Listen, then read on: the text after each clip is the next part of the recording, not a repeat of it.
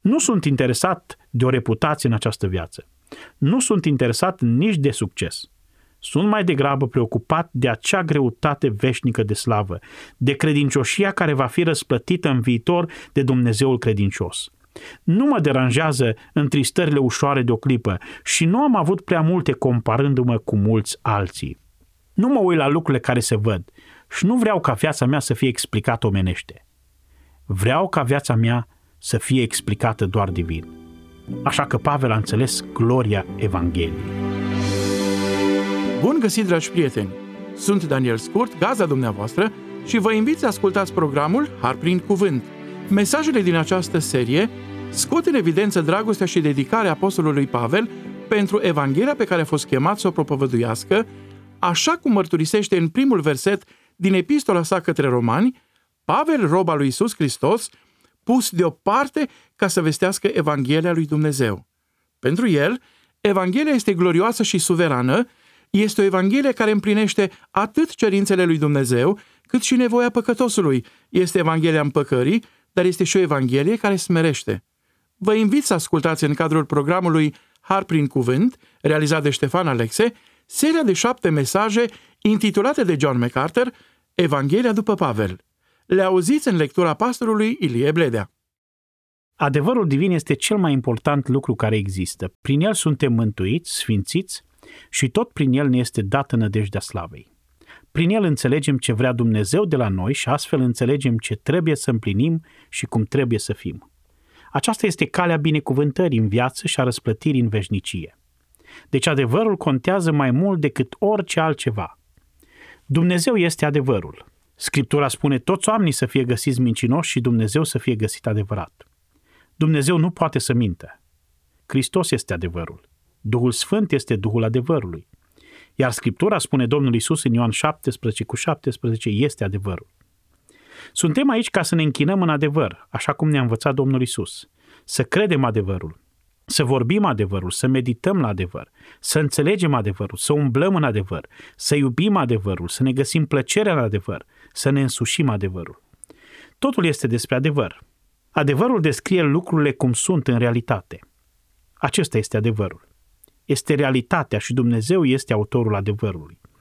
El a hotărât ce este adevărul și El este Cel care ne descoperă ceea ce este adevărat. Biblia este fără îndoială adevărată.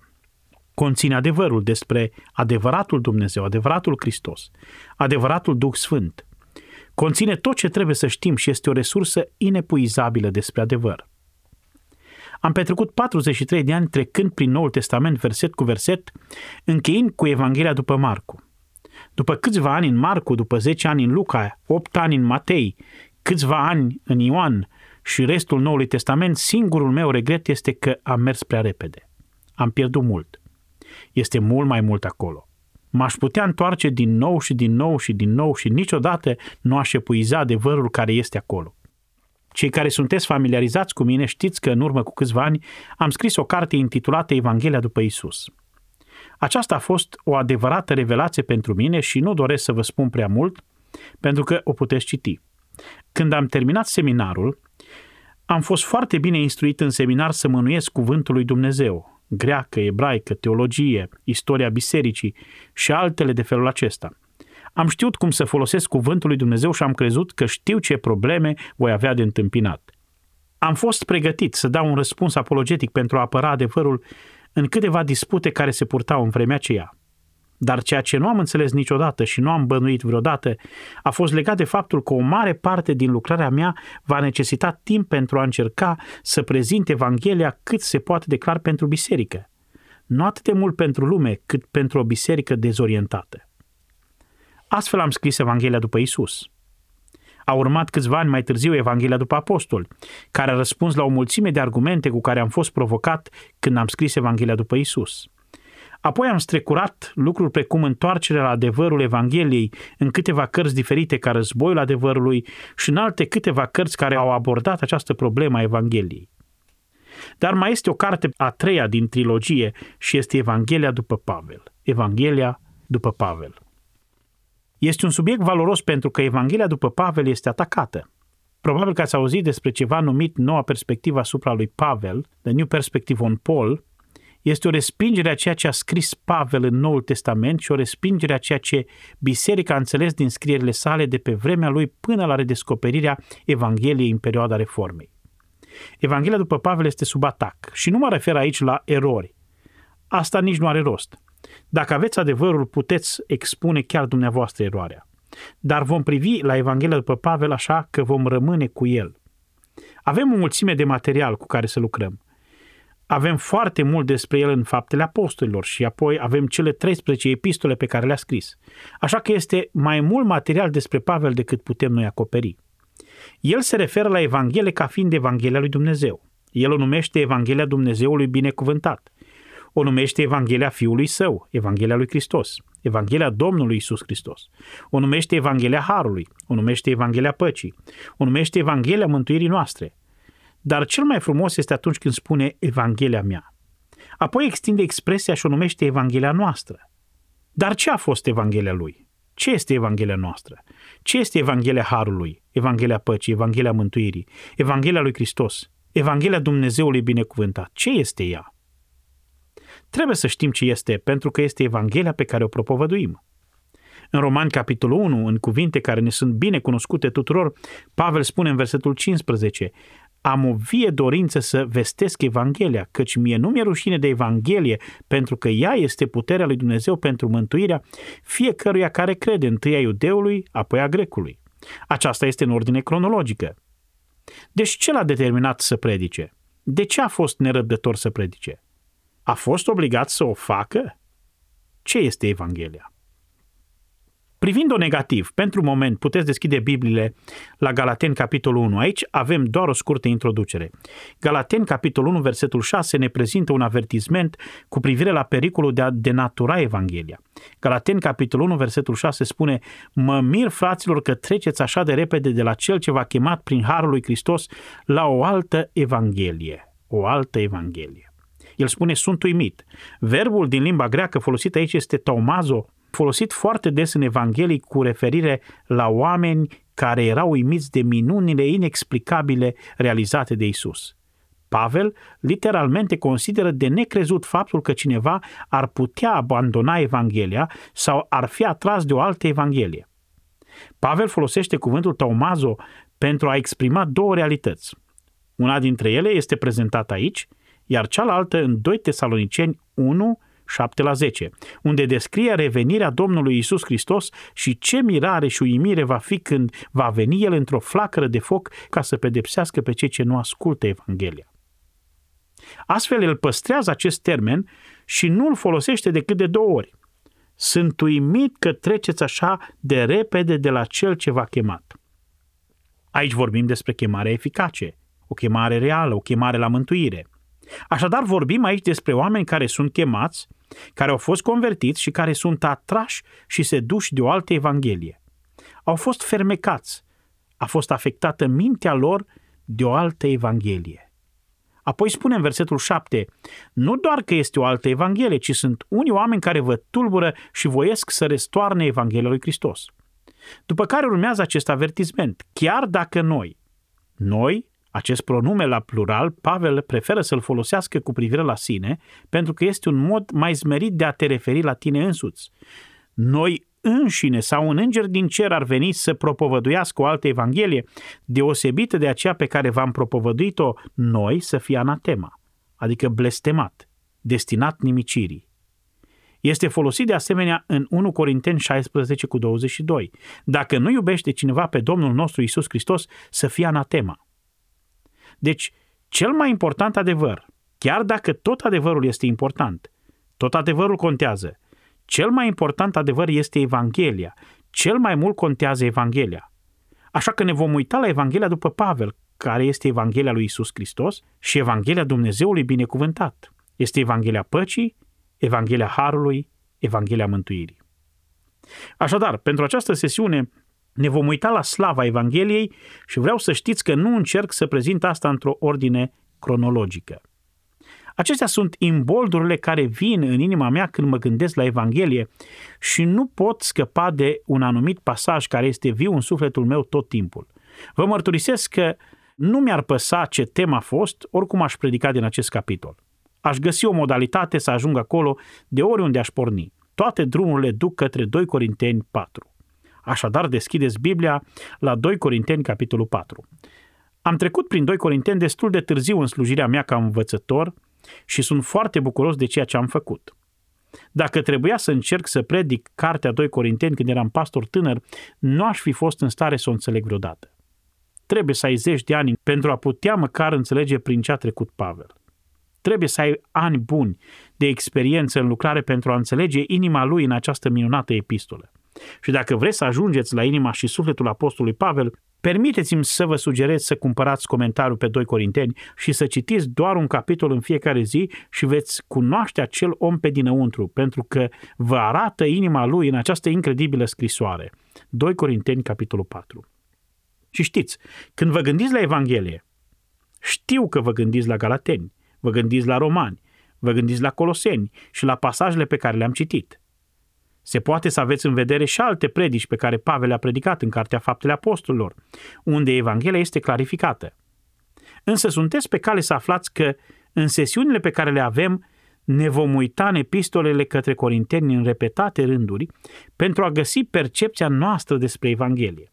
2 Corinteni, capitolul 4, ne prezintă o perspectivă despre Evanghelia Slavei. Tema cărții 2 Corinteni este suferința. Suferința. Și acesta este un punct de plecare perfect pentru că explică foarte mult despre slava Evangheliei. Dacă vom coborâ la versetul 4, veți observa o frază la sfârșitul versetului 4. Evanghelia slavei lui Hristos. Evanghelia slavei lui Hristos. Aceasta este tema pentru sesiunea de deschidere. Evanghelia slavei lui Hristos. Ne vom uita la slava Evangheliei. Este crucial să înțelegem slava Evangheliei este de o importanță covârșitoare. Este ceva supranatural. Este o realitate fascinantă. Este de o importanță inegalabilă. Slava Evangheliei este ceea ce face Evanghelia să depășească orice altceva, orice adevăr, orice alte mesaje. Iar voi trebuie să înțelegeți că atunci când spun că 2 Corinteni este despre suferință, întrebarea imediată vine atunci când Pavel relatează suferința sa de-a lungul întregii epistole.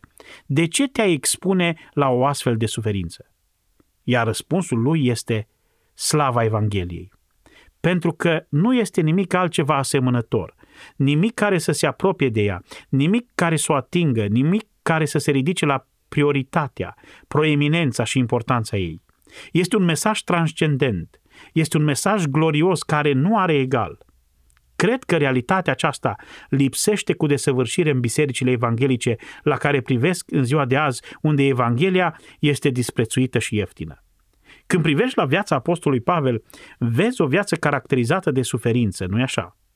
Sunt mulți oameni astăzi care au reușit să vină cu altfel de Evanghelie, care nu este de fapt o altă Evanghelie, pentru că nu există o altă Evanghelie, Însă ei au venit cu o variantă a Evangheliei care nu este Evanghelie. Pentru ca să poată elimina suferința, în așa fel încât să facă Evanghelia acceptabilă, au încercat să scoată din ea tot ce este ofensator. Nu și Pavel. Slujba lui cu Evanghelia i-a făcut pe oameni mânioși, supărați, ostili, violenți și niciodată nu a schimbat mesajul pentru ei. Când a ajuns la sfârșitul vieții, după cum auzim în cuvintele de rămas bun, care ne sunt cunoscute din a doua sa epistolă către Timotei, el spune în capitolul 4, Sunt gata, sunt gata să fiu turnat ca o jertfă de băutură și clipa plecării mele este aproape. Vă mai aduceți aminte de aceste cuvinte? M-am luptat ce? Lupta cea bună. M-am luptat lupta cea bună. A fost o luptă de la început până la sfârșit. Și știți cum s-a încheiat totul pentru el. Și-a pus capul pe o piatră iar un topor a lucit în soare și i-a despărțit capul de trup și a ajuns la Domnul. Înainte de asta, a stat în închisoare în repetate rânduri. Când a ajuns într-un oraș, nu a întrebat cum arată hotelul, ci cum arată închisoarea, pentru că era conștient că va sta acolo. Ce fel de închisoare este în acest oraș? Și probabil că cineva venea la el din când în când și îi spunea, Pavel, de ce nu o lași mai moale? Chiar nu e nevoie să ajungi în închisoare în orice oraș mergi sau să fii alungat de acolo. Trebuie să trăiești toată viața înconjurat de oameni care plănuiesc să te omoare? Intriși din partea evreilor, comploturi din partea neamurilor, planuri din partea norodului și a conducătorilor. Chiar nu este nevoie de așa ceva. Ai putea să schimbi ceva. Cum a răbdat toate astea? Răspunsul este că el a înțeles slava Evangheliei. Acum vreau să vă uitați la capitolul 4. Știu că în mod normal merg foarte încet și acopăr doar câteva versete. Îmi aduc aminte când am început cartea Romani. Oamenii erau încântați, au venit cu toții, iar Romani începe în felul acesta, Pavel. Așa că prima mea predică a fost Pavel. Și s-au gândit, o, Doamne, va merge cu câte un cuvânt. Fu. Așa că sunt conștient că de obicei sapă adânc, însă acum vom acoperi câteva capitole împreună. Vreau să observați cum este așezat între paranteze acest capitol. În versetul 1, la sfârșit, noi nu cădem de oboseală. Apoi, dacă mergem la versetul 16, acum că ați ajuns la finalul capitolului, el spune din nou, noi nu cădem de oboseală. Asta e foarte important. Din păcate, aceasta nu este cea mai bună traducere. Este un verb în limba greacă, egakeo, iar kakeo este rădăcina cuvântului kakos, care înseamnă rău. Acționa cu răutate, a face rău. Pavel spune, sunt de multe ori ispitit să fac răul, să acționez greșit, devin de la adevărul Evangheliei pentru a-mi face viața mai ușoară, dar nu fac asta, nu fac asta. Urmărim această listă lungă din capitolul 1, versetul 3. Binecuvântat să fie Dumnezeu Tatăl Domnului nostru Isus Hristos, Părintele îndurărilor și Dumnezeul oricărei mângâieri, care ne mângâie în toate necazurile. Pavel a început scrisoarea doar de câteva versete și deja vorbește despre necazul lui. El folosește cuvântul necaz din nou în versetul 4, în versetul 5 vorbește despre suferințele lui, suferințele lui Hristos, de care are parte din belșug. În versetul 6 el spune, suntem în necaz.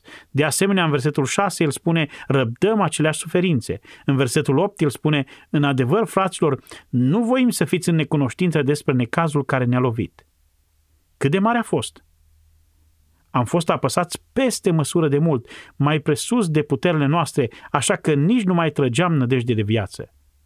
El este literalmente dus în mod constant în pragul morții. În versetul 9 el spune, bancă ne spunea și gândul că trebuie să murim. Cu alte cuvinte, din câte am văzut, judecând după mintea mea, evaluând situația, s-a terminat. Vrăjmașii au toată puterea, toate oportunitățile, iar noi nu avem nicio încredere în noi înșine. Ne punem încrederea în Domnul și încrederea noastră a fost pusă în Domnul nu pentru că am crezut că Domnul ne va izbăvi, ci pentru că am știut că dacă ei ne iau viața, Dumnezeu ne poate aduce înapoi dintre cei morți. El ne-a izbăvit și ne izbăvește de o astfel de moarte și avem nădejdea că ne va mai izbăvi încă. A fost o situație îngrozitoare, urmată de o alta. În capitolul 2 vorbește despre o altfel de suferință. El spune, m-ați întristat corintenilor. Aceasta este o biserică în care se supără orice pastor. Căci dacă vă întristez, de la cine să mă aștept la bucurie, dacă nu de la cel întristat de mine? Și v-am scris cum v-am scris, ca la venirea mea să n-am întristare din partea celor ce trebuiau să-mi facă bucurie. Și sunt încredințat cu privire la voi toți că bucuria mea este bucuria voastră tuturor. V-am scris cu multă mâhnire, cu strângere de inimă și cu ochii scăldați în lacrimi. Cu alte cuvinte, voi sunteți un ghimpe pentru mine și eu sunt un ghimpe pentru voi și tot ce se întâmplă este o experiență de nedorit. Nu-mi place felul în care vă purtați cu mine, iar vouă nu vă place felul în care mă por cu voi, iar asta presupune o durere adâncă a inimii. El a ajuns de fapt acolo în Corint după ce plecase iar cineva din adunarea aceea, potrivit acestei scrisori, s-a ridicat și i s-a împotrivit în față. L-a acuzat și l-a osândit în fața tuturor și nimeni nu i-a venit în ajutor, iar el a fost nevoit să părăsească cetatea cu inima frântă. Bisericile sunt capabile de așa ceva. Să ne întoarcem la capitolul 4, versetul 8. Suntem încolțiți în toate chipurile, dar nu la strâmtorare, în grea cumpănă, dar nu deznădăjduiți, prigoniți, dar nu părăsiți, trântijoți, dar nu omorâți. Purtăm întotdeauna cu noi, în trupul nostru, omorârea Domnului Isus, pentru ca și viața lui Isus să se arate în trupul nostru. Cu alte cuvinte, realitatea este că purtăm cu noi conceptul, noțiunea că în fiecare zi putem muri din pricina lui Hristos. Versetul 11 spune, noi totdeauna suntem dați la moarte. Versetul 12, în noi lucrează moartea. Vom observa mai multe despre aceasta puțin mai târziu, în felul acesta și-a trăit viața. Capitolul 6, versetul 4. Arătăm în toate privințele că suntem niște vredni slujitori al lui Dumnezeu prin multă răbdare, în necazuri, în nevoi, în strâmtorări, în bătăi, în temnițe, în răscoale, în osteneli, în vegheri, în posturi. Cam așa au stat lucrurile. Versetul 8, puțin contrast, în slavă și în ocară, în vorbire de rău și în vorbire de bine. Suntem priviți ca niște înșelători, măcar că spunem adevărul, ca niște necunoscuți, măcar că suntem bine cunoscuți, ca unii care murim și iată că trăim, ca niște pedepsiți, măcar că nu suntem omorâți, ca niște întristați și totdeauna suntem veseli, ca niște săraci și totuși îmbogățim pe mulți. Așa a fost viața lui. În capitolul 10 vorbește despre felul în care a fost tratat. În versetul 10, contestatarii lui zic, epistolele lui sunt cu greutate și pline de putere, dar când este de față, el însuși este moale și cuvântul lui nu are nicio greutate. Știți ce înseamnă asta? El e hidos și nu poate comunica. Acum, dacă ești chipeș, nu contează dacă poți comunica. Trebuie doar să stai acolo și toată lumea este fericită. Sau dacă ești urât și poți comunica, lumea te va asculta. Dar dacă ești urât și nu poți comunica, nu ai nicio șansă. Așa că a fost un atac la persoană, ad hominem. Tocmai l-au lovit. Prezența lui este neimpresionantă, iar discursul său este vrednic de dispreț. Capitolul 11 vă este cunoscut, nu-i așa? În capitolul 11, versetul 6, spune Ei spun că sunt un necioplit în vorbire. După care urmează cu adevărat o porțiune bine cunoscută. În versetul 23 el spune Sunt eu un slujitor al lui Hristos? Ca și acești falși apostoli la care se referă? Iată care sunt recomandările mele. Iată cum arată validitatea apostoliei sale. Iată. Nu așa mulți convertiți, nu prea multe cărți scrise, nu multe locuri în care a vorbit, nu. Iată ce mă recomandă. Dacă nu credeți că sunt reprezentantul lui Hristos într-o lume ostilă, atunci explicați asta. De multe ori în osteneli, în temnițe și mai mult, în lovituri fără număr, de multe ori în primești de moarte. De cinci ori am căpătat de la iudei 40 de lovituri fără una. De trei ori am fost bătut cu nuiele. Romanii au făcut asta. Odată am fost împroșcat cu pietre. De trei ori s-a sfărmat corabia cu mine. O noapte și o zi am fost în adâncul mării. Deseori am fost în călătorii, în primești pe râuri, în primești din partea tâlharilor, în primești din partea celor din neamul meu, în primești din partea păgânilor, în primești din cetăți, în primești din pustie, în primești pe mare, în primești între frați mincinoși în ostenel și în necazuri, în priveghiuri adesea, în foame și sete, în posturi adesea, în frig și în lipsă de îmbrăcăminte. Și pe lângă lucrurile de afară, în fiecare zi mă apăsa grija pentru toate bisericile. El nu vorbește aici despre conducere. Am auzit pe cineva predicând despre asta. A fost împovărat de administrare. Ce? El nu vorbește despre cârmuire. El explică despre ce vorbește în versetul 29. Cine este slab și să nu fiu și eu? Știți ce spune de fapt? El a fost un pastor care, dacă un credincios era slab, el era îndurerat de slăbiciunea acelui credincios. De asemenea afirmă, cine cade în păcat și eu să nu ard? Inima lui era frântă datorită păcatelor săvârșite de propria sa turmă. Aceasta este o povară greu de purtat pentru un om. Având toate acestea în minte, întoarceți, vă rog, la capitolul 4. Și, bineînțeles, întrebarea spre care vreau să ne concentrăm atenția este următoarea. Ce ai făcut atât de rău de a-i generat atâtea probleme? Ai probleme cu cei necredincioși din cauza a ceea ce le spui, dar ai probleme și cu biserica din cauza a ceea ce le transmiți. Renunță. M-am întâlnit cu liderul uneia dintre cele mai mari biserici din America pe care toți o cunoașteți. Foarte, foarte mare biserică și am stat în biroul său, iar el mi-a spus, MacArthur, am un mesaj pentru tine. Am spus, minunat, care-i? Relaxează-te. Ce? Să mă relaxez? Da, las-o mai moale. Retrage-te. Știți, dacă m-ați întrebat cine este eroul meu în lucrare, este el, Pavel. Este ghidul meu tot timpul. Nu cred că ar fi mers lucrurile bine nici cu el. Hei, Pavel, fii serios, relaxează-te. Fii mai îngăduitor cu necredincioșii, lasă-o mai moale cu biserica. Hai, fii serios. Nu. De ce? Pentru că a înțeles că nu poți contrazice adevărul divin, nu-l poți ajusta, nu-l poți marginaliza, nu-l poți modifica. Poți să-l accepti sau să-l respingi, dar nu poți să faci nimic cu el. Iar motivul pentru care ar merge la extremele în care a ajuns, trăind o viață întreagă caracterizată de durere și suferință, iar apoi ca martir să sfârșească, s-ar datora faptului că a înțeles slava Evangheliei. Înțelegând asta, ne întoarcem în capitolul 4. Și vedem spre ce putem să ne îndreptăm aici. Nici măcar nu știu ce urmează să spun. Și eu sunt curios. În felul acesta aș vede Pavel viața, în lumina slavei Evangheliei. Vă voi prezenta câteva aspecte. Pot să vă dau oricâte, între 4 și 10. Bine? Vom acoperi câte putem. În primul rând, el a înțeles superioritatea noului legământ. O parte din slava Evangheliei a fost, bineînțeles, faptul că noul legământ a fost așteptat atât de mult. Înțelegeți la ce se referă Apostolul Pavel în versetul 1 când spune De aceea, fiindcă am căpătat slujba aceasta. Ce slujbă? Despre ce vorbește aici? La ce se referă expresia de aceea aici? De aceea este acolo ca să vă spună că aceasta este o afirmație de tranziție care rezultă din ceea ce tocmai a fost spus. Corect? De aceea, fiindcă am căpătat slujba aceasta, despre ce slujbă vorbește aici? Ne întoarcem la versetul 8 din capitolul 3. Aici avem slujba Duhului. Cum n-ar fi slujba Duhului mai degrabă cu slavă? Dacă slujba aducătoare de o sândă a fost legea corect, legea a avut slavă, nu-i așa? Știți că legea a avut slavă.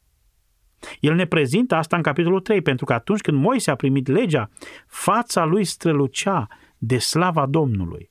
Legea avea slavă, deoarece legea a fost o reflectare directă a naturii lui Dumnezeu, a avut slavă. Versetul 9 spune, cu cât mai mult o întrece în slavă slujba aducătoare de neprihănire. Pavel spune, oamenii își dau viața pentru lege. Legea are o slavă, dar noul legământ, noul testament, lucrarea Duhului Sfânt, și dacă ne întoarcem în versetul 6, ni se vorbește despre un legământ nou, nu al slovei, ci al Duhului, că slova omoară, dar Duhul dă viață. Slujba Duhului sau slujba neprihănirii, care este mântuirea noului legământ, are o slavă abundentă. Dacă am avea timp să studiem capitolul 3, am vedea acolo comparația. El compară vechiul legământ cu cel nou. Noul legământ de viață, spune el în versetul 6. În versetele 7 la 9, noul legământ aduce neprihănire. În versetele 7, 10 și 11, noul legământ este permanent. În versetul 12, noul legământ aduce nădejde. În versetele 13 și 14, noul legământ este clar. În versetele 16 la 18, noul legământ este centrat în Hristos, iar în versetele 17 și 18, noul legământ este împuternicit de Duhul. Am primit această slujbă, această slujbă dătătoare de viață și neprihănire, această slujbă permanentă care nu poate fi înlocuită așa cum a fost înlocuit Vechiul Testament. Ea aduce nădejde sigură, centrată în Hristos și împuternicită de Duhul. Aceasta este minunea și slava noului legământ. Știți cum și-a trăit Pavel viața înainte de experiența de pe drumul Damascului? Ce a făcut în condițiile angajamentelor pe care și le-a luat? A prigonit creștinii, nu-i așa? Din perspectiva faptului că era un legalist exigent, el a fost un evreu din evrei, atent la legea alimentară, coșer. A fost un fariseu, a fost zelos după lege, iar în ce privește legea din exterior a fost socotit fără prihană. Toate aceste detalii le găsim în Filipeni 3, nu-i așa? Iar pentru el toate acestea l-a socotit câștiguri până când s-a întâlnit cu Hristos și a realizat că erau un gunoi. Cât de important credeți că a fost când a descoperit realitatea noului legământ? Credeți că a fost o realizare? A fost o eliberare incredibilă pentru un legalist fără nădejde. Știți ce este Pavel? O raritate în ce privește convertirea. Știți cât de mulți farisei, numiți farisei, au venit la Hristos în perioada Noului Testament? Sigur, nu vă puteți gândi la ei. Erau atât de prinși în legalism. Doar câțiva. A fost un răsărit glorios în viața apostolului Pavel. El este exemplarul rar descris în pilda fiului risipitor prin persoana fratelui mai mare.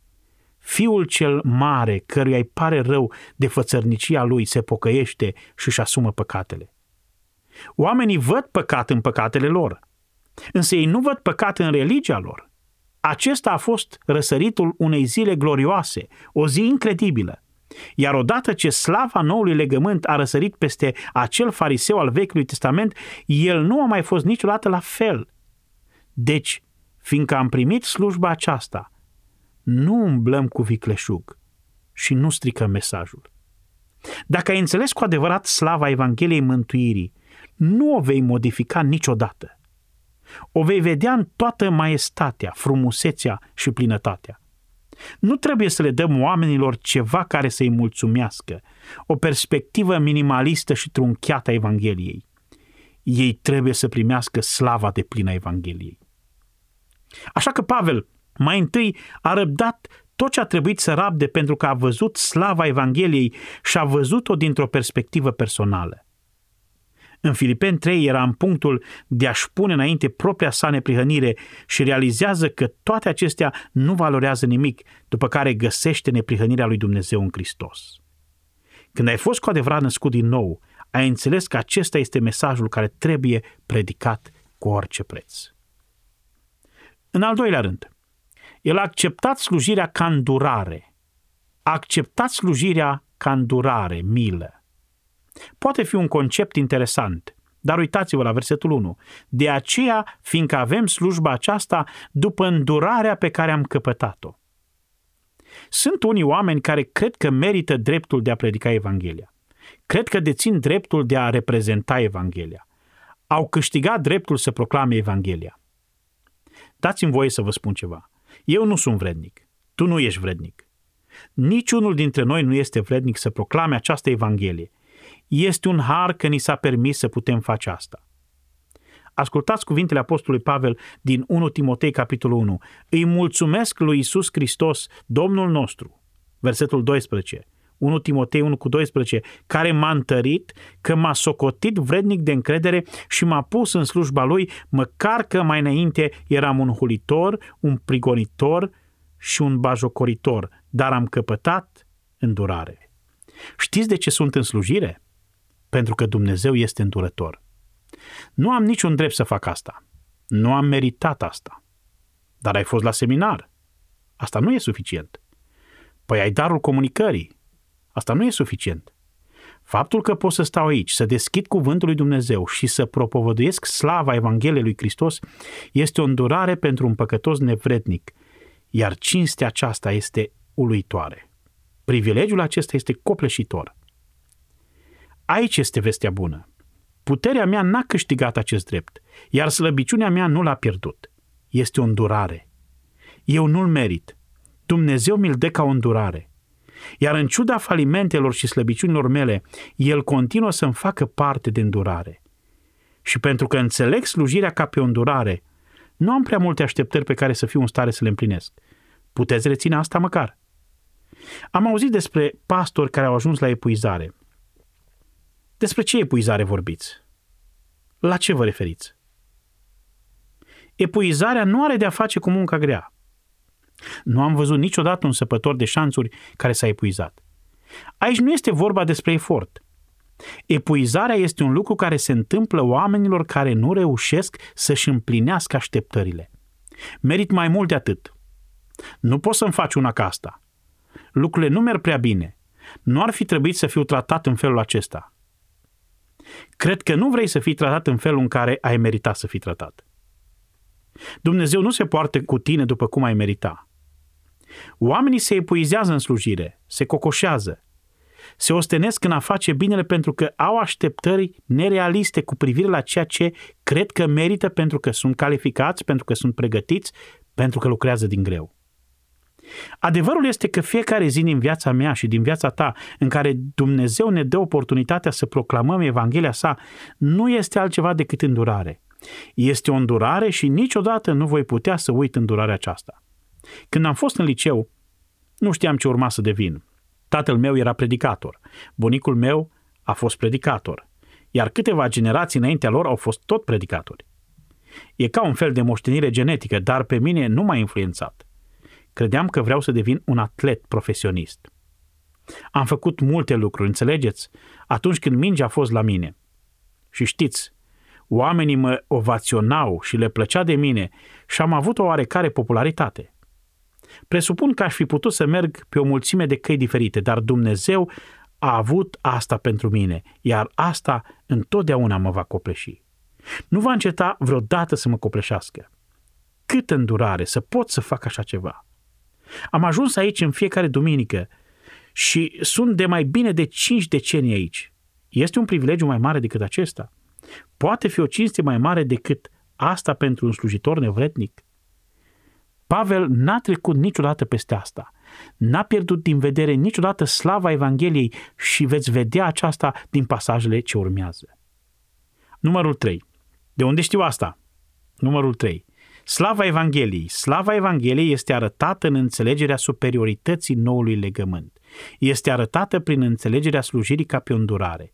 Iar în al treilea rând, este arătată în înțelegerea necesității unei inimi curate. Necesitatea unei inimi curate. Din moment ce este o îndurare, asta nu ne mai îndreptățește să păcătuim. Îmi place ce spune în versetul 2, ca unii care am lepădat meșteșugirile ascunse și rușinoase. Nu am o viață secretă. Nu am o viață ascunsă. Nu vă deranjează când iese la iveală faptul că un pastor are o viață secretă? E oribil, nu-i așa? O viață ascunsă, caracterizată de rușine și tot felul de lucruri neașteptate, este scandalos când apare la canalele de știri sau în ziare. Pavel spune, eu nu trăiesc așa, nu trăiesc o viață ascunsă, nu umblu în două lumi. Dar cum te poți apăra atunci când cineva te acuză de așa ceva? Pentru că asta făceau ei de fapt. Îl acuzau că are o viață ascunsă. Iar el spune, nu am o viață ascunsă, am renunțat la asta.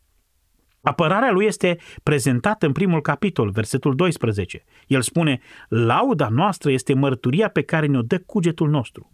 Ați priceput? Puteți să mă acuzați de tot ce vreți.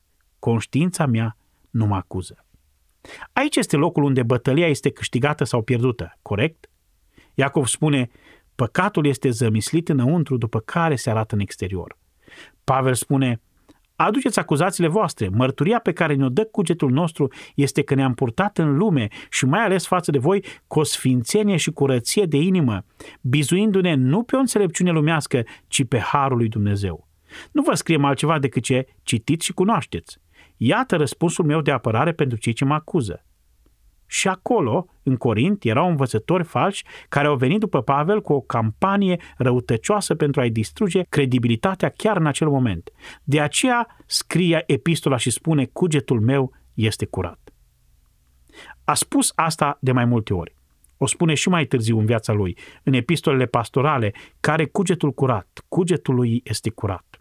S-a confruntat cu păcatul în viață, l-a mărturisit, a renunțat la el – și apoi le spune corintenilor în capitolul 7, astfel să ne curățim de orice întinăciune a cărnii și să ne ducem sfințirea până la capăt în frică de Dumnezeu. Slava Evangheliei la Pavel se vede în integritatea vieții sale. Cum este posibil să afirm slava Evangheliei, privilegiul de nedescris al propovăduirii Evangheliei și apoi să trăiești viața ca un fățarnic?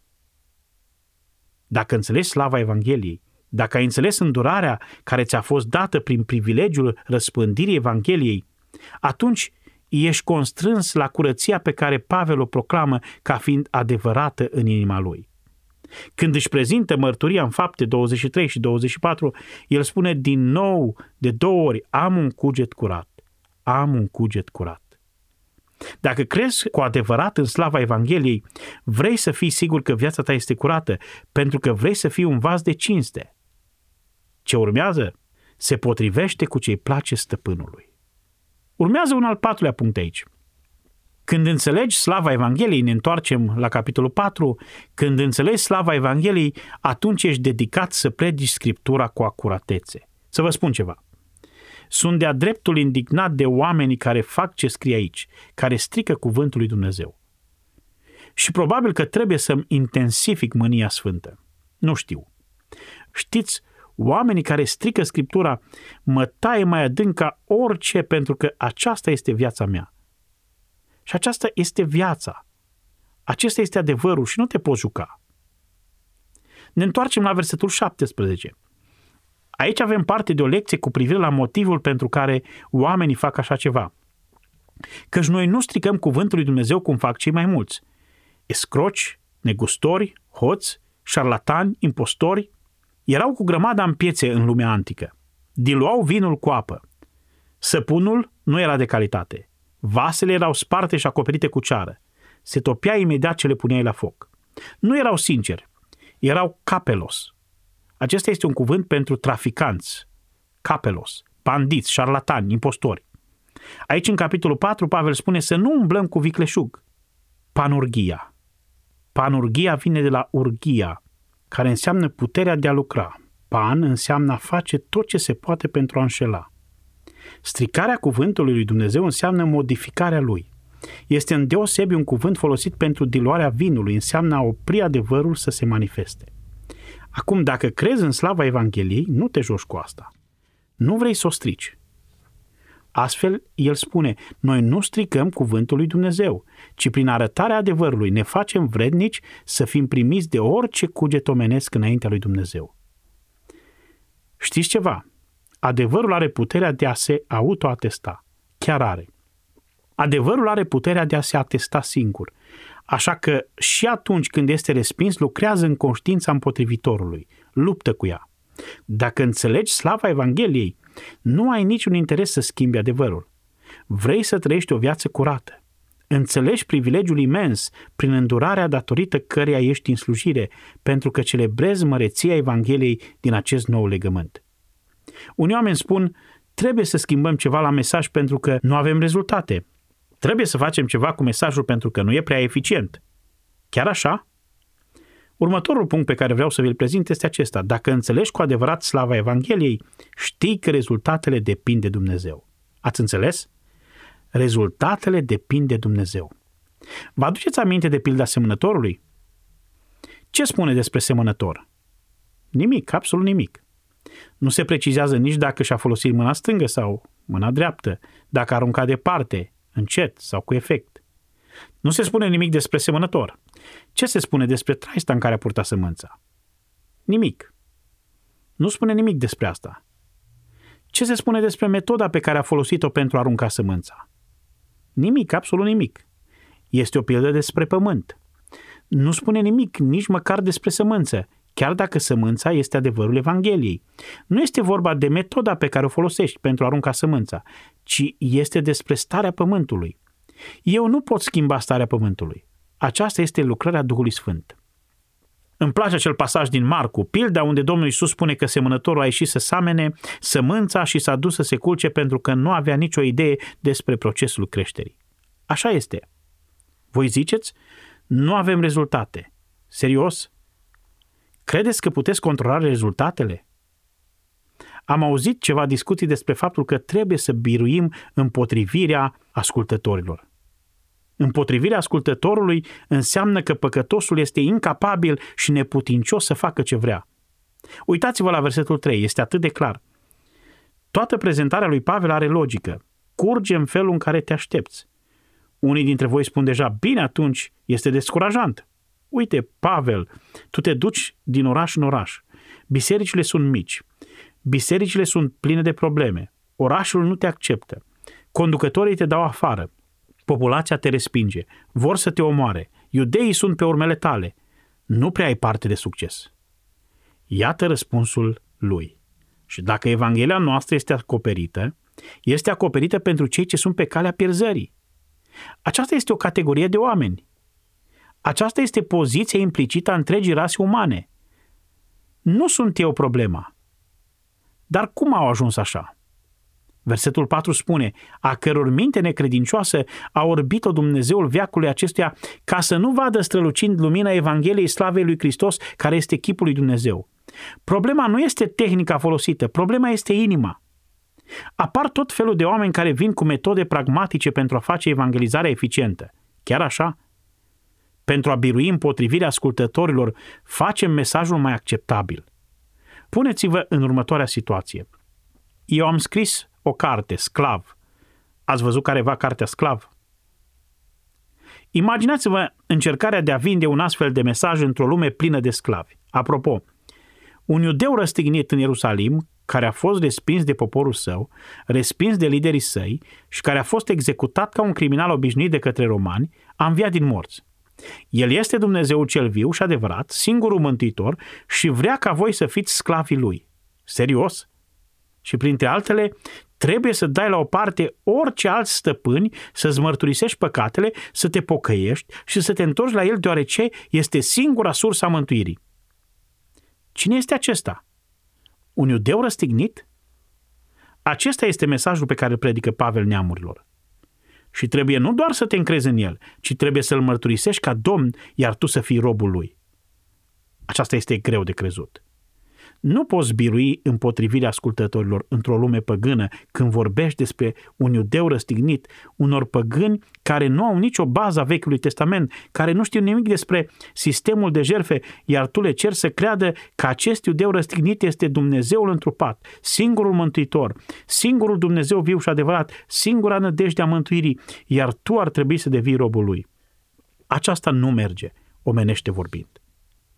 De aceea scrie în 1 Corinteni 1, așa cum vom vedea mai târziu, propovăduirea crucii a fost ce? Nebunie. Nebunie. Rezultatele depind de Dumnezeu. Aceasta a fost bucuria lucrării. Eu sunt responsabil cu semănatul. Nu sunt responsabil cu creșterea. Eu nu pot să dau viață. Doar Dumnezeu poate da viață. Iar eu ador asta. Observați, vă rog, versetul 5, căci noi nu ne propovăduim pe noi înșine. Metoda pe care am inventat-o sau ceva istorisiri personale despre noi, ci pe Domnul Hristos Isus. Iar noi chemăm pe fiecare să devină rob de dragul lui Isus. Veți zice, cum ai putea să te aștepți să ai vreun rezultat cu un mesaj ca acesta? Iată răspunsul, versetul 6 spune – căci Dumnezeu care a zis să lumineze lumina în întuneric, ne-a luminat inimile pentru ca să facem să strălucească lumina cunoștinței slavei lui Dumnezeu pe fața lui Isus Hristos. Nu este acesta cel mai profund verset? Știți ce spune? El spune creație. Dumnezeu spune să fie lumină și ce spune ea ființă. Acesta este modelul pentru mântuire. Dumnezeu pășește în întunericul din inima omului și aprinde lumina cunoștinței slavei lui Dumnezeu pe fața lui Hristos. Aceasta face ca lucrarea să fie atât de captivantă. Dacă împachetezi toate acestea în rezultate, vei ajunge să te predici pe tine însuți, tehnicile tale și stilul tău. Te vei prinde în garderoba ta, în talentele tale, în muzica ta și în adaptările tale culturale. Însă dacă înțelegi slava Evangheliei, vei înțelege de asemenea cât ești de neînsemnat. Așadar, ce am spus? Dacă înțelegi slava Evangheliei, doar pentru a rezuma, înțelegi superioritatea noului legământ, îndurarea slujirii, necesitatea unei inimi curate, faptul că Scriptura trebuie să fie predicată cu acuratețe, că rezultatele spirituale depind doar de Dumnezeu și că tu ești neînsemnat. Neînsemnat. M-am întors la acest al șaptelea verset de o grămadă de ori de-a lungul anilor avem această comoară. Ce comoară? Comoara Evangheliei în vase de pământ. Vasul de pământ este un vas de lut. Vas de lut. La ce folosiți un vas de lut acasă? Puneți pământ în el. Puneți o plantă acolo. În vechime, vasul de lut era fragil, urât, consumabil. Dar probabil că cea mai bună perspectivă cu privire la ce erau folosite vasele de lut o găsim în 2 Timotei, capitolul 2, versetul 20. Într-o casă mare nu sunt numai vase de aur și de argint. Aha, deci vase de aur și de argint, ce faci cu acestea? Servești mâncarea. Farfurii și boluri de aur și de argint. Însă sunt și vase de lemn și de pământ. Aurul și argintul sunt pentru o întrebuințare de cinste – iar lemnul și pământul pentru o întrebuințare de ocară. Sunteți pregătiți pentru ce urmează? Mâncarea o serviți în aur și argint. Gunoiul îl scoateți afară în lemn și pământ, în vase de lut, în găleata de gunoi. În găleata de gunoi scoateți gunoiul familiei. Știți, așa s-a spus despre Luther, că a fost o găleată de gunoi. Așadar, ne întoarcem la acest verset. Purtăm această comoară îngăleată de gunoi. Aceasta este o dovadă a smereniei personale, nu-i așa? Un om neînsemnat, doar un vas de lut, în 1 Corinteni, Pavel vorbește în felul acesta pentru unii oameni folosind un fel de cuvinte tulburătoare care par să minimalizeze sensul de autoimportanță pe care unii slujitori îl aveau. Ascultați ce spune versetul 13 din 1 Corinteni 4. Spune, am ajuns ca gunoiul lumea acesteia, ca lepădătura tuturor. Aceste cuvinte se referă la mâncarea care rămâne în partea de jos a oalei după ce se răcește și se întărește și trebuie să fie răzuită. Pavel spune, într-un sens, suntem doar cu noi. Suntem ultimele rămășițe pe fundul oalei. Suntem vase de lut. Știi, trebuie să te consideri foarte important atunci când înțelegi slava Evangheliei. Să nu ajungi să te întrești cu ea, să te mândrești. Este ceva dezgustător. Pavel a acceptat beneficiile suferinței. Așa că dacă înțelegi slava Evangheliei, acesta este un alt punct. Înțelegi beneficiile suferinței. Beneficiile suferinței. Vrei să fii mai eficient, vei suferi mai mult. Iacov spune să priviți ca o mare bucurie când treceți prin felurite încercări, pentru ca ele să-și facă de săvârșit lucrarea. Niciodată nu vei înțelege slujirea efectiv dacă nu suferi. Foarte pe scurt amintesc versetele 8 la 12. Deja am citit asta. Suntem încolțiți în toate chipurile, dar nu la strâmturare. În grea cumpăne, dar nu deznădăjduiți. Prigoniți, dar nu părăsiți. Trântiți jos, dar nu omorâți. Purtăm întotdeauna cu noi în trupul nostru omorârea Domnului Isus, pentru ca și viața lui Isus să se arate în trupul nostru. Versetul 11 spune la fel. Noi cei vii totdeauna suntem dați la moarte din pricina lui Isus. Versetul 12. În noi lucrează moartea, iar în voi viața. Esențialul este chiar acolo. În noi lucrează moartea, iar în voi viața. Cu cât este mai mare sacrificiul vieții tale, cu cât suferi mai mult, cu atât mai puternic devii. Întoarceți în capitolul 12 din 2 Corinteni, pentru că nu putem trece peste asta. Capitolul 12, versetul 7 spune, din pricina strălucirii acestor descoperiri, Pavel a avut parte de revelații strălucitoare. Știți că a avut parte de o întâlnire personală cu Hristosul înălțat pe drumul Damascului și în alte împrejurări de asemenea, iar el putea să se mândrească cu asta. Așa că pentru a-l împiedica să se îngânfe, tocmai ce a vorbit despre vizita lui în rai, corect, și a văzut lucruri despre care nu era îngăduit să vorbească. Aceste lucruri puteau să fie un motiv pentru a se mândri. Dar pentru a împiedica îngânfarea, mi-a fost dat, spune el, un țepuș în carne. Cuvântul țepuș este de fapt o suliță, literal înfiptă cumva în mândria firii. Această suliță este descrisă ca fiind solul satanei, un angelos al satanei. Ce este un angelos al satanei? Un demon, cum l-a atacat acest demon pe Pavel într-un mod direct? Cea mai bună explicație a situației este aceea în care un demon învățător prin intermediul învățătorilor falși a început să facă prăpăd în biserica din Corint pe care el o iubea. Drept urmare i-au bătut un țăruș în inimă pentru că el iubea acea biserică. Avem de-a face aici cu învățători falși călăuziți de o putere demonică făcând prăpăd în biserica din Corint și chinuindu-l. Iar Domnul a lăsat să se întâmple toate aceste lucruri pentru a-l împiedica să se îngânfe. Dumnezeu îți va face parte de suficiente probleme în viața ta ca păstor pentru a te împiedica să te îngânfi, chiar dacă va trebui să se folosească de demoni pentru a le genera. El spune, de trei ori am rugat pe Domnul să mi ia. Iar el mi-a răspuns, harul meu ți este de ajuns, căci puterea mea este făcută de săvârșită. În ce? În slăbiciuni. Cu cât te îngânfi mai mult, cu atât îl forțezi pe Domnul să te zmerească. Dacă înțelegi slava Evangheliei, conștientizezi beneficiile suferinței. Suferința te face mai eficient, ca un instrument, pentru că îți oferă puterea perfectă în slăbiciuni. Pavel pricepe mesajul. De aceea simt plăcere în slăbiciuni, în defăimări, în nevoi, în prigoniri, în strâmtorări, pentru Hristos, căci când sunt slab, atunci sunt tare. Cu cât te înalți mai mult, cu atât devii mai nefolositor. Doar două gânduri în încheiere. Înțelegerea slavei Evangheliei presupune înțelegerea tuturor acestor lucruri. Nu voi trece peste acestea din nou, însă vreau să luăm doar două lucruri în considerare. Este necesitatea convingerii. Să înțelegi slava Evangheliei și sinteza tot ce am spus înseamnă a înțelege necesitatea convingerii. Încă o dată, acesta este un pasaj la care mă întorc adeseori, versetul 13. Avem același duc de credință potrivit cu ceea ce este scris. Și citează din psalmul 116. Am crezut, de aceea am vorbit și noi credem și de aceea vorbim. De-a lungul anilor oamenii mi-au spus, nu vrei să te mai oprești? Nu-i așa? Nu.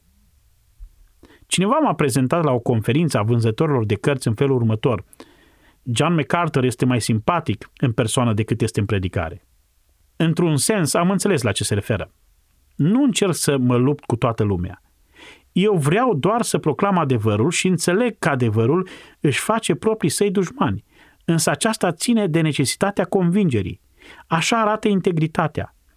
Nu poți predica despre ceva și apoi să fii indiferent în ce privește aplicarea. Nu poți spune, păi eu cred așa, dar nu voi spune nimic pentru că oamenii vor fi ofensați. Dacă este adevărat, ai mandatul de a proclama. Am crezut, de aceea am și vorbit. Tot ce m-a auzit spunând este ceea ce cred. Oamenii spun, de ce ești așa de pasionat despre orice? Pentru că atunci când ajung la convingerea că aceasta este semnificația la care se referă cuvântul lui Dumnezeu prin ceea ce spune, devin pasionat cu privire la asta pentru că este adevărul. Am crezut, așa că vorbesc. Asta înseamnă maturitate spirituală. Asta înseamnă a te purta ca un bărbat. Asta înseamnă masculinitatea, a vorbi cu convingere. Așadar, ce am învățat în seara aceasta? Am acoperit doar pe scurt, însă am învățat că dacă înțelegi așa cum a înțeles Pavel slava noului legământ, aceasta are tot felul de implicații în viața ta. Nu vei putea uita niciodată superioritatea slavei noului legământ, întotdeauna vei înțelege privilegiul slujirii ca pe o îndurare pe care nu o meriți, vei fi dornic să ai o inimă curată pentru că nu vrei să faci ceva care să te facă mai puțin folositor în proclamarea acestei evanghelii glorioase, Vei fi responsabil pentru a interpreta Scriptura cu acuratețe și nu vei strica niciodată, conștientizezi că rezultatele depind numai de Dumnezeu, care primește slava prin Evanghelie. Aceste lucruri sunt fundamentale. Te vezi ca un vas de lut, fără vreo însemnătate, accepti beneficiile suferinței care aduc putere divină în slăbiciunea umană, înțelegi că aceasta este o evanghelie vrednică de convingere, vrednică de o viață trăită în integritate, în care crezi și aceasta este exact modalitatea în care o proclam. Iar la final, în cele din urmă, când înțelegi slava Evangheliei, pui răsplata viitoare deasupra dificultăților prezente. În versetele 13, 14 și 15, el spune, am crezut, de aceea am vorbit. Și dacă voi muri, versetul 14, Isus ne va învia și pe noi și ne va face să ne înfățișăm împreună cu voi. Așa că îmi voi continua vorbirea, pentru că adevărul pe care îl predic, adevărul Harului, să se răspândească la tot mai mulți oameni și să facă să sporească mulțumirile spre slava lui Dumnezeu în cer când va veni. Cu această perspectivă a cerului, introdusă pe scurt la finalul versetului 15, vine la versetul 16 și vom trece repede prin asta. De aceea noi nu cădem de oboseală. Este ceea ce a spus de fapt în versetul 1, pentru că noi prețuim mai mult cei veșnic decât cei trecători, viitorul mai mult decât prezentul. Chiar dacă omul nostru de afară se trece, Totuși omul nostru dinăuntru se înnoiește din zi în zi, căci în tristările noastre, ușoare de o clipă, lucrează pentru noi tot mai mult o greutate veșnică de slavă. Pentru că noi nu ne uităm la lucrurile care se văd, ci la cele ce nu se văd, căci lucrurile care se văd sunt trecătoare, pe când cele ce nu se văd sunt veșnice. Nu sunt interesat de o reputație în această viață. Nu sunt interesat nici de succes. Sunt mai degrabă preocupat de acea greutate veșnică de slavă, de credincioșia care va fi răsplătită în viitor de Dumnezeul credincios. Nu mă deranjează întristările ușoare de o clipă și nu am avut prea multe comparându-mă cu mulți alții. Nu mă uit la lucrurile care se văd și nu vreau ca viața mea să fie explicată omenește. Vreau ca viața mea să fie explicată doar divin. Așa că Pavel a înțeles gloria Evangheliei ne vom uita la ceea ce face ca acest nou legământ să fie atât de glorios, pe măsură ce vom vorbi despre realitatea satisfăcătoare a Evangheliei. Tatăl nostru, îți mulțumim pentru marea ta bunătate arătată față de noi prin faptul că ne-ai oferit Sfânta Scriptură. Mulțumim pentru că în ea este adevărul și nu contează de câte ori o citim, întotdeauna este proaspătă și vie. Mulțumim că este incontestabilă, că este viață. Mulțumim că este inteligibilă, că este clară și o putem înțelege. Ea umple mințile noastre cu adevăr și încălzește inimile noastre cu zel și pasiune. Mută picioarele noastre în supunere. Fii onorat și glorificat în zilele pe care le petrecem împreună când ne uităm la cuvântul tău. Împlinește țelul tău bun. În fiecare viață ne rugăm în numele lui Isus Hristos. Amin. Ați ascultat în lectura pastorului Ilie Bledea un mesaj din seria Evanghelia după Pavel. Asociația Har prin Cuvânt vă oferă în dar o carte scrisă de John MacArthur. Ca să aflați titlul disponibil în această perioadă, scrieți-ne la harprincuvânt arongmail.com sau sunați-ne la 0740 054 599. Onorăm doar solicitările din țara noastră, iar taxele poștale sunt gratuite. Dacă apreciați acest serial, recomandați-l chiar acum și prietenilor dumneavoastră ca să descopere și ei învățăturile lui Dumnezeu verset cu verset. Sunt Daniel Scurt și vă invit cu drag să ascultați și următorul mesaj din Har prin Cuvânt – thank you